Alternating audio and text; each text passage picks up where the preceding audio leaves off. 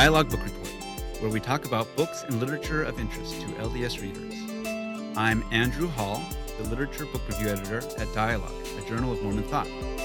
My regular co host, Christina Rossetti, is taking today off, but I'm thrilled to be joined by two amazing authors and scholars, Rosalind Eves and Lisa Torcasso Downing. Rosalind teaches English at Southern Utah University and writes young adult novels in her spare time. She earned a PhD in English from Penn State in 2008, where she wrote about women's spatial rhetorics in the 19th century American West, focusing on the rhetorics of four very different women of the West, including Eliza R. Snow. She has written a young adult historical fantasy trilogy set in 1848 Austria Hungary, starting with Blood Rose Rebellion, which won a Whitney Award for Best YA Fantasy. Her newest novel, Beyond the Mapped Stars, is a YA historical set in Utah, Wyoming, and Colorado around the time of the 1878 solar eclipse and features a 16 year old Mormon protagonist. Rosalind, welcome. Thank you. I'm glad to be here. Lisa Torcasso Downing has served as fiction editor for Sunstone Magazine and Irreantum. She has published three novels for middle grade readers. Her short stories and essays have appeared in multiple publications, and recently she has been active in writing about issues of feminism and gender in Mormon society, which you can read about on her blog, Life Outside the Book of Mormon Belt. Lisa, welcome. Hello, thank you. Outside the Book of Mormon Belt, so where are you located? Uh, Texas. And Rosalind, where are you? Uh, I'm in Cedar City, Southern Utah. Okay, good. Well, let's start off. Tell us about the novel and what inspired you to write it. Yeah, so there were a couple of things that inspired me to write it. One was that I'd been thinking for a little while what kind of book I could write that was uniquely mine, something that I was felt uniquely qualified to write. Because uh, I'd really been thinking like lots of people have stories that are very similar to mine growing up. What are things that I can tap into um, that might be a little bit different? And I was listening to an NPR podcast with David Baron, who wrote the American Eclipse about the 1878 eclipse. And I was fascinated by the story that he was telling, but I also was thinking, you know, all these influential scientists came west for the eclipse. And I thought, what did that look like for people who were already in the West? Did that change their approach to things? And I started thinking, what would it have been like to have been, you know, a young woman living in Those times he wanted to be part of that? You know, and I liked astronomy especially because I wanted something that showed a degree of ambition but didn't have a clear practical application. Right? If a lot of LDS women went back east to study to be a medical doctor, and you can see an immediate application for that in the community. But what do you do if you want to be an astronomer? There's not an obvious use for that kind of gift outside of the academy. So that's kind of where I started. And then I was trying to decide where I wanted to set it. And obviously, there are lots of small towns in Utah in the 1870s. I actually went to my family history and I found my great great grandmother who was 18 in 1878. And I thought, okay, that works. So I borrowed her name and I borrowed a lot of her family situation. So there are a few things in, the novel that come directly out of my family history. But obviously, the thing about her wanting to be an astronomer and going to see the eclipse was entirely fabricated. So, Beyond the Map Stars is about a young woman named Elizabeth Bertelsen, and she's 17 in the novel um, who lives in Monroe, Utah, and wants to be an astronomer. And she, her mother was a second wife, and she thinks that Elizabeth doesn't show enough attention to important things, that she's too flighty, and so she's trying to push her into um, a marriage as a second wife. Uh, and Elizabeth doesn't want any of that. She wants to be an astronomer, but she doesn't know how to get what she wants because she doesn't have, nobody has ever mapped that path out for her. She doesn't know anybody that wants to do anything like what she's dreaming of. Um, she gets a chance to go east to help her half sister with childbirth, and along the way, she starts meeting some of these astronomers and scientists. She runs into Thomas Edison, who was in Wyoming for the eclipse. And anyway, I don't want to spoil too much of the ending, but that gets her started on her journey. And then, of course, there's a question of will she be able to be involved with this eclipse and with all these scientists who come out to see the eclipse?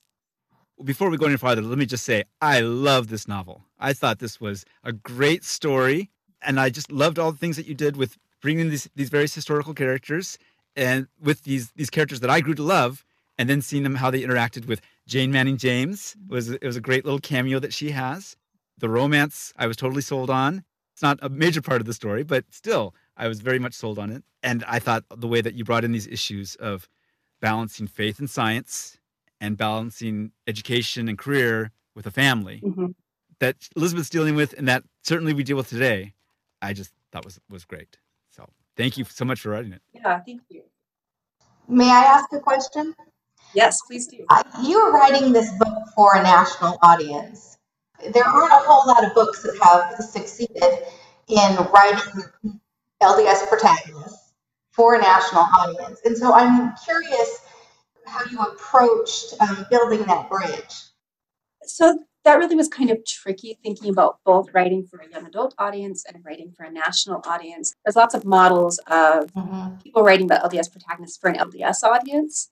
A couple of things that I did, I tried reading a lot of religious books targeted to different audiences, not just about the LDS religion, but looking at sort of the commonalities of how are writers writing about religion in general. Um, I really recommend Daniel Nayeri's um, Everything Sad is Untrue, which is a phenomenal look at both um, the Muslim background that his parents came from and then their conversion to Christianity, which is a little bit of a side note. But that was one of the things that I did. But I also feel like I got really lucky that I already had an established relationship with my editor who I'd worked with on three books. And so she said, We're interested in an option book. Do you have a proposal? And I submitted, my agent and I submitted a few different ideas. And this is the one that I wanted to write, but I thought there's no way that my editor is going to pick up this story about a 19th century Mormon girl. Um, and then that's the one that she picked up. And so that was one of those moments where it really felt like God kind of had a hand in that, saying, This is the book that you have to write, which of course was also terrifying because it meant I have to dig into the things that make my faith real to me. I have to wrestle with some of the things that I wrestle with.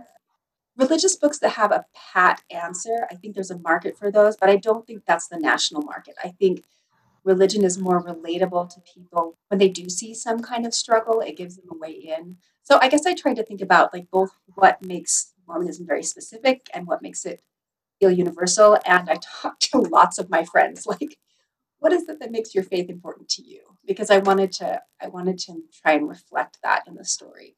And I was really lucky that, um, you know, my editor is Jewish and she's very interested in religion. And so she let me keep a lot of the religious elements, like there are women blessings, you know, healing blessings in the book. And I wasn't sure when I wrote those that they were going to make it past the editing stages. And my editor let me keep a lot of that, which I was grateful for. I think you did an absolutely fantastic job within the first 13 pages of uh, addressing the issues that a non-LDS reader might face. For instance, you had um, Elizabeth reading books, and she comes across Mormon people, and they're just ridiculous. But she, but Elizabeth has this sort of playful attitude about it. You know, she's not offended by it. She understands it, and certainly some LDS or some non-LDS readers are going to come with their own baggage, their own negative thoughts about Mormonism. And you just like said, hey, you know what? That's okay. Right there in that in that simple little scene. And then your first instance of polygamy was Elizabeth talking about about Aunt Eliza who had passed in such lovely, affectionate terms. And then a few pages later, we got the jealousy of the mother with the third wife. And that was done with so much human feeling and understanding and it, it kind of left room for a non-LDS reader to kind of take a deep breath and think for herself, I could never do that. because we saw first you aligned us with polygamy in a way that was sweet and we could feel that, you know, like having an aunt that loved you and and then you take us to this place where you know, you give us the space to not be all in, to not have to accept that. And I thought that was just fantastic. Fantastic stuff. It was really important to me that the novel touch on that. Obviously, the story isn't about polygamy, but it was a very big part of people's lives. And, and I don't honestly know what exactly the relationship was between Elizabeth's mother and the first wife, but I assume it was cordial because nobody ever said anything. But the story about his her father remarrying an older woman so like you can't even justify that you're doing it because you want children. Comes straight out of my family history. Like Elizabeth's mother had threatened to go to the courthouse in Richfield and ask for a divorce. And I don't know what happened, but clearly she didn't do that because she had a baby about six or eight months later. yeah, that would that would suggest they got along. So I can't take as much credit for the second one, but it was really important to me to show that it wasn't all bad and that it wasn't easy either. No, and you to have written the novel and exclude polygamy would have been so glaring. Yeah. So I'm glad you didn't do that because you also are writing for LDS readers. And oh my goodness, if I could take this book and hand it to every 17 year old LDS girl, I would. It was just wonderful and addressed the issues of today in a way that was open and loving and hopeful. That So was just fantastic. I mean, that was my aim. I think one of the best pieces of feedback was a friend of mine who read an early draft, and she said, I think this is the book I've been waiting for since I was a teenager. Um, because I think it was important for people to see themselves in books. And, and I was thinking Yeah. specifically young LDS girls, but I was thinking more because I was writing for a general audience. I was thinking more of so many kids grow up in religious traditions that don't fit them very well as they grow up, and they have to kind of figure out their own place, whether they stay or whether they leave, and to make their own path. And that's kind of what I was writing towards. Yeah, um, Potok. I'm, I'm a big fan of Potok. Yeah. And I, I read an awful lot of um, his interviews where he spoke about how to how to take you know a microcosm, a religious microcosm, and and translate it for for the broader world. And he spoke often of a core to core conflict where somebody with their um, with a very singular view, uh, their religious view, um, has to come in conflict, uh, conflict with the secular world. Yeah. And this is exactly what Elizabeth does. Yeah. And because of that, I I just think it was um, so universal. It was it wasn't just a Mormon girl who wants to see an eclipse. It was all of us in our struggles with our mothers, our struggles with the ideologies and theologies that have been handed down to us by our parents. And whether you're LDS or not, you can see yourself in Elizabeth. Thank you. So, yeah, That's what I was trying for. you got it. You nailed it. Can you tell us about? There's a moment where Elizabeth uh, has kind of an epiphany looking at a women's exponent, one of the 19th century LDS journals, Women's Journal, and she reads a quote by a editor of the journal named Lula Greene Richards, which says, "I urge readers to utterly repudiate the pernicious dogma that marriage and a practical life work are incompatible." Yeah. Could you tell us anything more about maybe the background of, of that author and you know how common was that idea in, in the 1870s Mormon society? I did a project earlier this summer where I was looking at some of the first years of the Women's Exponent, and I'd read parts of it before um, for my dissertation research, and I went back to the Exponent again for this book because I wanted to get a feel for what the language was like. I know These Is My Words is super popular, but I also thought the language in that book is not really reflective of every frontier woman's experience, right? They're not all, you know, she's very uneducated at the beginning and she gets more polished as it goes through. So I was reading some of those issues of the women's exponent because I wanted to get a sense for how are these women writing and how might they speak and how might someone who wants to appear educated talk if she's trying to imitate what she would see, which would be the exponent. And I don't know where I ran across Lula Greene Richards' quote, but she was the first uh, editor of the Exponent. She was Brigham Young's niece, uh, which may have had part of her getting getting the job. And I think she initially asked to have it as a calling, um, and it ended up being a, a full time job for her for a while until she got married. And a couple years after her marriage, she stepped down as the editor of the Exponent. But the thing that kind of surprised me going back through the Exponent is but there's a lot of very conventional 19th century Mormon stuff. There's the your house is the most important thing, your house and your family, and it's on your head if your children stray, and a lot of that stuff. But there was also things like that that a life's work is not incompatible with marriage, or there's a fantastic, wish I could remember the exact issue that it's in, but it's one of the early issues where they talk about it may not be that a woman's place is in the kitchen or in the home. It might be that her God ordained place is in the laboratory or you know the, the library or or some other place. And so there there were both some very conventional stuff and some very radical ways of thinking about women's ways in the world. And I, I wanted to showcase some of that. I thought it was important that Elizabeth get her final epiphany moment from from women from her own faith. And yet it strikes me as a little sad that our young women are facing so many of those same issues today. Can I have a career?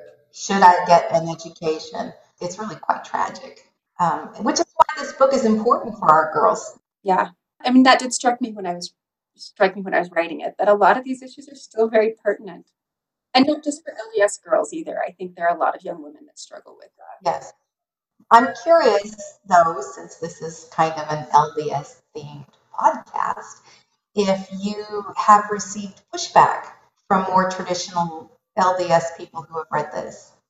I haven't yet. I did have a roommate once that wasn't convinced about the depiction of the church in a former roommate that didn't like that. And actually, my parents, when I read them the first chapter, my mom said, This sounds like it was written by somebody who knows a lot about the church but doesn't believe in it. And I was like, Oh.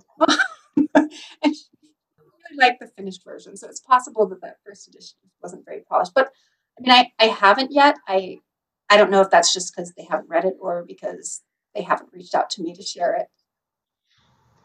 You know what you what you just said about your mom um, puts me in mind of something that I've heard about apologists that they often uh, recreate the image of the church and make it sound more progressive than it is. And I can I'm wondering if Beyond the Mapped Stars is a little bit apologetic in that way. I mean, I think you could make a case for that. I think it. I think it's idealistic, is what I would say, rather than apologetic. It tries to paint the best of the worlds that were there. I mean, I, I also acknowledge that while I tried to include a lot of diversity in the book, I think you could make a case that there were egalitarian people living in the West. It probably wasn't quite the way I depicted it there, but I also felt strongly that um, it's not my job as a white author to write about the pain of marginalized people as part of a historical novel. So I alluded to the fact that racism exists, but I didn't dwell on it. And I kind of did the same thing, I think, with the church. No, you got enough of that, you know, the analysis of what pain does to a person, how it motivates and stops them through Elizabeth. Yeah. So I think that's good. Luckily, I had the book open to this. this is on page 210, right after Elizabeth has been at Alice and Will's church meeting, and she's reflecting back on meeting Jane Manning James on the train, and she says, sitting beside Alice, who is her friend, I'm embarrassed that I haven't thought about this much because it didn't affect me, meaning the bigotry that Jane, that which touches one of us should touch us all. I can't hold God accountable for the foolish things people do in his name, but maybe I can set a higher standard for people, for myself. Mm-hmm. That encapsulates who Elizabeth is. Yeah. And one of the things that also struck me is how, through her naivete, you were able to open all kinds of cans of worms with controversial subjects. And she's approaching them for the first time and thinking it through with that same pure heart and coming up with answers that people my age, a lot older than her, still haven't come up with. It's beautiful. That was also something that was important for me to address, is I did want to see her grappling with a lot of the inequality, but I wanted to do it in a way that felt natural and authentic to the story and the character. But yeah, I mean, I I am still today grappling with issues and these questions. As is the church and American society in general, I think. Well, let me mention this research you did on the women's exponent. You published an article in Irreantum, which just came out recently, called Making Themselves at Home The Domestic Rhetorics of LDS Women, 1872 to 1875. That's so great that you can combine your research, you know, scholarship that you're doing at the university with your literary work. I was really excited when that call for papers came out because it was so directly up my alley that I was like, I have to do something for this. You mentioned my dissertation earlier, but I, I wrote about rhetorics of space, which is thinking about the ways that space and place affect our rhetorical choices, affect the options that we have for persuasion, both in terms of like the physical configuration of a space and also the way we talk about a space. And so, this idea of domestic rhetorics and how we talk about home and how the way we imagine that space affects how we interact in those spaces. It affects possibilities we see for ourselves. So it just, it, yeah, it felt like kind of a natural extension of writing the book. But of course, because this is with Knopf, the book was completely written. Like I don't think I touched it uh, since last November, December was probably the last time I edited anything on it. So the research that I did for the Irreantum piece was mostly newer research. But it did help that I had done a lot of research on Mormon women in the 1870s. That definitely helped. What other kind of research did you do for the book? Oh, all kinds. I mean, I read about different ethnic groups that were living in the American West. I did a lot of research on the eclipse. Cleveland Abbe was one of the men who was supposed to go up Pikes Peak. In fact, he's the one that got sick and had to go back down. And I love his story. He was so meticulous, and he a couple years later published a book for the government that was like a compilation of all these different views of the eclipse from people who had been there. So it was a really great repository of information. But he describes the eclipse. So he had mountain sickness and he was halfway down the mountain. His boss said, You have to go down, killing yourself.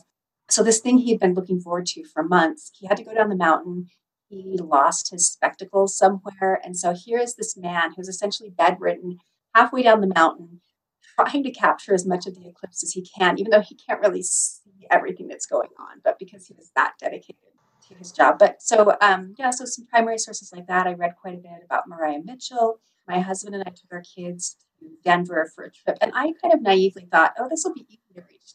Den- research. Denver's only seven hours from where I live. We can drive out and see everything and get a feel for it. And it turns out that it's easier to research 1848 Budapest than 1878 Denver because most of the inner city in Budapest still looks the same as it did in the 1840s. A lot of those buildings are still standing. Um, if you go to downtown Denver, very little of it works the same. So I had this hand drawn map that I had, I went to the Denver Public Library and looked at a bunch of maps. And so I had these hand drawn maps and I was trying to map them on the actual streets to figure out like what would have been there in the 70s and what wouldn't have been. And most of it wouldn't have been there in the 1870s. In fact, I think where the baseball stadium is now, as near as I can figure, is where the train station was. The Denver, this mixed race family, the two friends that she makes, mm-hmm. uh, was a fascinating story. How much uh, this family was leading members of Denver society. And that was based on a real historical person, Launcelot Ford, I think. Barney Launcelot Ford, that's right. So Barney Ford was a wealthy businessman. I, I ended up inventing a family though because he was a little bit younger than what I would have needed for someone to be a grandfather of these two kids. But yeah, but he was a very influential member, and some of the people that they meet at like at the party, for instance, were real people. Well, as long as we're talking about your scholarship, could you tell us about a little about Eliza Snow and what you found in your study of her rhetoric? Yeah, so I, was interested in rhetorics of space, and I was trying to think of different ways that women used spatial rhetoric. And so I ended up making an argument about Eliza R. Snow that focused a lot on this idea of constitutive rhetoric. That is, we create groups sometimes by the way we talk to the groups, like they become a group as we address them is kind of the idea behind this. And so, looking at the way that she talked to Mormon women, there's a lot of exhort- exhortative rhetoric, like we want you to be this kind of person. But there were some interesting ways that she also tied it to the landscape. Like she would talk about the women of Utah, and they would talk about, you know, the na- narrative that everybody else was using. It wasn't unique to Eliza R. Snow of the desert redeemed. But so, like in her speeches, when she talks about Utah, she has this whole narrative about how they came west, how they created this garden, how now they're tasked with becoming mothers in Zion. And this sort of conflation of Zion with Utah as a physical space was really interesting to me. Did you come away liking Eliza R. Snow more or less than when you began? Well, as a graduate student doing the research, I think I came away liking her more just because I saw her as a more fully fleshed individual. But I will admit that going back more recently and reading a little bit more about Eliza R. Snow, I, a little bit more mixed feelings. Like she can be very much of a martinet is maybe not the right word, but she does seem like very she's very strict about like you toe the line or I, I think I admire her a lot. I'm not sure that like is the right word. Fair. Okay, so as an LDS feminist and a novelist, do you think it was more important for you to capture what is or what should be? Gosh. I mean, there was a little bit of, of both. One of the things that was hard for me um, doing the research for this book was just realizing that in some ways women in the 1870s had more freedom in the church and autonomy than we do now. And I did want to show some of that. I wanted to show things that I think we don't talk about. We, we do talk more about women's blessings, but I'm, I know that in my ward, if I were to say, yeah, women do these blessings all the time, there's a lot of people that would not believe me that that was part of our history. Um, so it was important to me to show that. I didn't want to gloss over everything, but I also it was also important to me that I tell a story about someone who questions and who's fighting to figure out their place and who stays. Because I think we have a lot of stories about people who fight and question and leave. And so, because I wanted her to stay, it also meant I couldn't dig too deep into the hard stuff because then readers would be like, why is she doing this? I don't know what is or what could be. I think I think it's a little bit of both. The blessing scene was mm-hmm. beautiful. I, I'm so glad that you included that. Yeah, thank you. Yes. And the other very Mormon feminist thing that I loved was prayer to Heavenly Mother, that she was included. Yeah.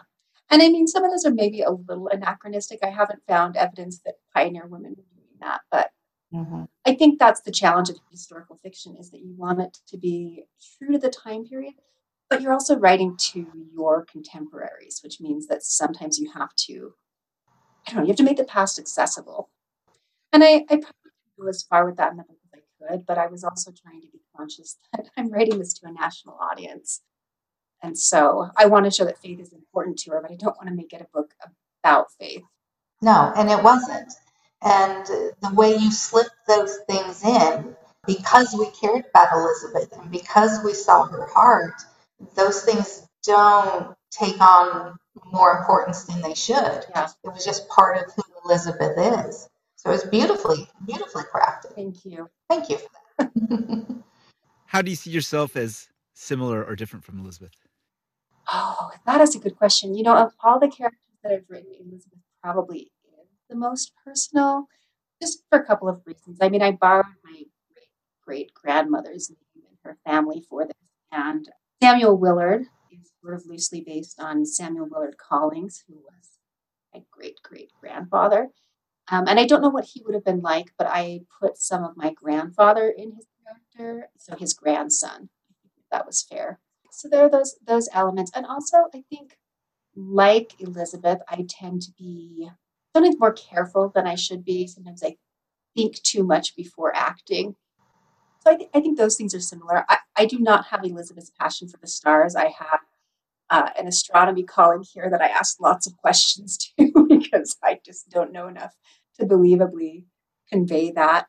Yeah, I do. I do feel a lot of resonance with Elizabeth and with with that feeling of I want something bigger with my life, but I'm not sure what this is. I feel like that was kind of the defining feeling of most of my teenage years.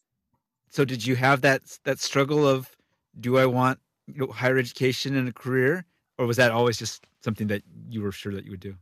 I was really lucky, and I don't think I realized how lucky I was. I, have been realizing it increasingly in the last five or 10 years.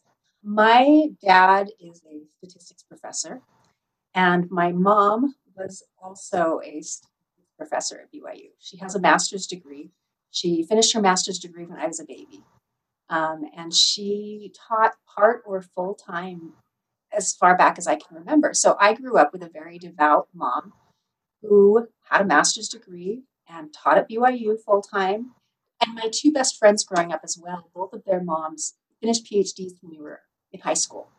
And I don't think I realized how unusual that was, but I grew up with women around me who had careers and interests outside of the home, and that just seemed normal to me. I mean, I think my dad was my biggest cheerleader when I said I wanted to go and get a PhD. So I didn't personally feel that, but I did see a lot of that in people around me. And I guess there were sometimes people that would ask questions like, why are you doing this? But I don't, honestly, I haven't gotten very much of that. And I don't know if that's just because I scare people or because I was enough of a nerd. Like, we're just glad that she got married. We're not going to, I don't know. But I will say, I was fully prepared to not get married and to be a professor and to support myself. And, you know, I think that would have been a fulfilling life too. Well, what's next for you in your writing? I am actually currently working on edits for a historical young adult romance because I wanted to write something fun and escapist, and I did. And my agent said, What are you working on? And I sent it to him thinking, you're not going to want this because this is just fun and escapist. And he did, and it sold. And so I'm doing that next. As far as research, I am still trying to figure that out. I um, I've only been full time faculty for a couple of years, and before that, I kind of was focusing on my books, and so now I'm trying to figure out how to balance being an author and a mother and a researcher. Um, but I really would like to do some like Rhetorics of Space among LDS women because I think that's fascinating. Which historical period is the novel that you're working on now? Uh, it's Regency. Okay, good. Now this is a books podcast, so i would like to ask both both of you, what have you been reading recently? What books have you can you recommend? Oh, bringing up my Kindle app right now so I can tell you. So, Lisa, you recently read and reviewed The Bollywood Lovers Club by James Goldberg and Jancy Patterson. Uh, what did you think of that? I enjoyed the book a lot. It was um, really a fresh take on, you know, boy meets girl when the boy is LDS and the girl is not. And it asked some hard questions and, and came to some interesting conclusions. So I, I enjoyed it, and I really think that young adult readers would enjoy it as well. It would be challenging. It's a challenging book. I liked it a lot too. And what I loved was how casual both characters, their faith was just a part of who they were. It was never made like a point of debate. Like neither of them were questioning their faith. They had some questions for each other, but it was more born out of like curiosity and mutual interest than and respect. I just really loved how they did that. And faith was an outgrowth of their identity and their culture. Yeah. As opposed to being just a belief system. It was more tangible in their lives, in their daily lives. Without discussion, it just was. What a great year. We, we've had so many wonderful LDS young adult and middle grade authors over the last few decades, but very rarely are there national novels that are about LDS characters and where where faith is a big part of it. And to have two such high quality novels come out in the same year is, is a real bounty. Rosalind, any other books recently that you read? Well, because I'm working on a revision for a historical romance, I have been reading a lot of romance, yeah. and I don't know that that's quite this is quite the audience for it. But I am teaching a class this semester on diversity in YA fantasy, and we've read some really great books for that. We just finished Justina Ireland's Dread Nation, which kind of reimagines the post Civil War Reconstruction era. If uh, what if instead of the Civil War ending, what if it was just interrupted by a zombie outbreak? It's been really fun and fascinating, and we had some great discussions in class about how you know zombies can sort of symbolize whatever you want in popular culture, and in this case, they really do seem to stand in for a lot of the evils of, evils of slavery and racism. So it's been fun to talk about. Okay, good, great. I just finished The Four Winds, Kristin Hannah. A wonderful book set in the um, in the Depression era. Gospel, fantastic. Well, thank you so much, both of you. And thank you to all of our listeners for listening to the Dialogue Book Report. This show is produced and edited by me, with additional editing and music by Daniel Foster Smith. Our content manager is Emily Jensen.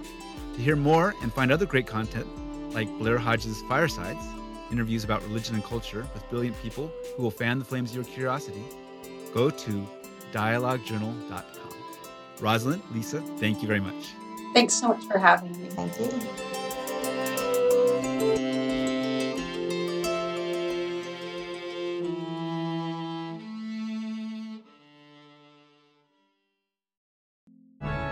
Beyond the Block, part of the Dialogue Podcast Network, is a weekly Come Follow Me podcast that centers the marginalized in Mormonism. Join Brother Jones and Brother Knox, a black lifelong member and a queer convert theologian, respectively, as they read the scriptures through the lenses of their identities and others in an effort to bring the culture of the Church of Jesus Christ of Latter day Saints closer and more in line with its theology, which centers Christ's justice and compassion. New episodes every Monday.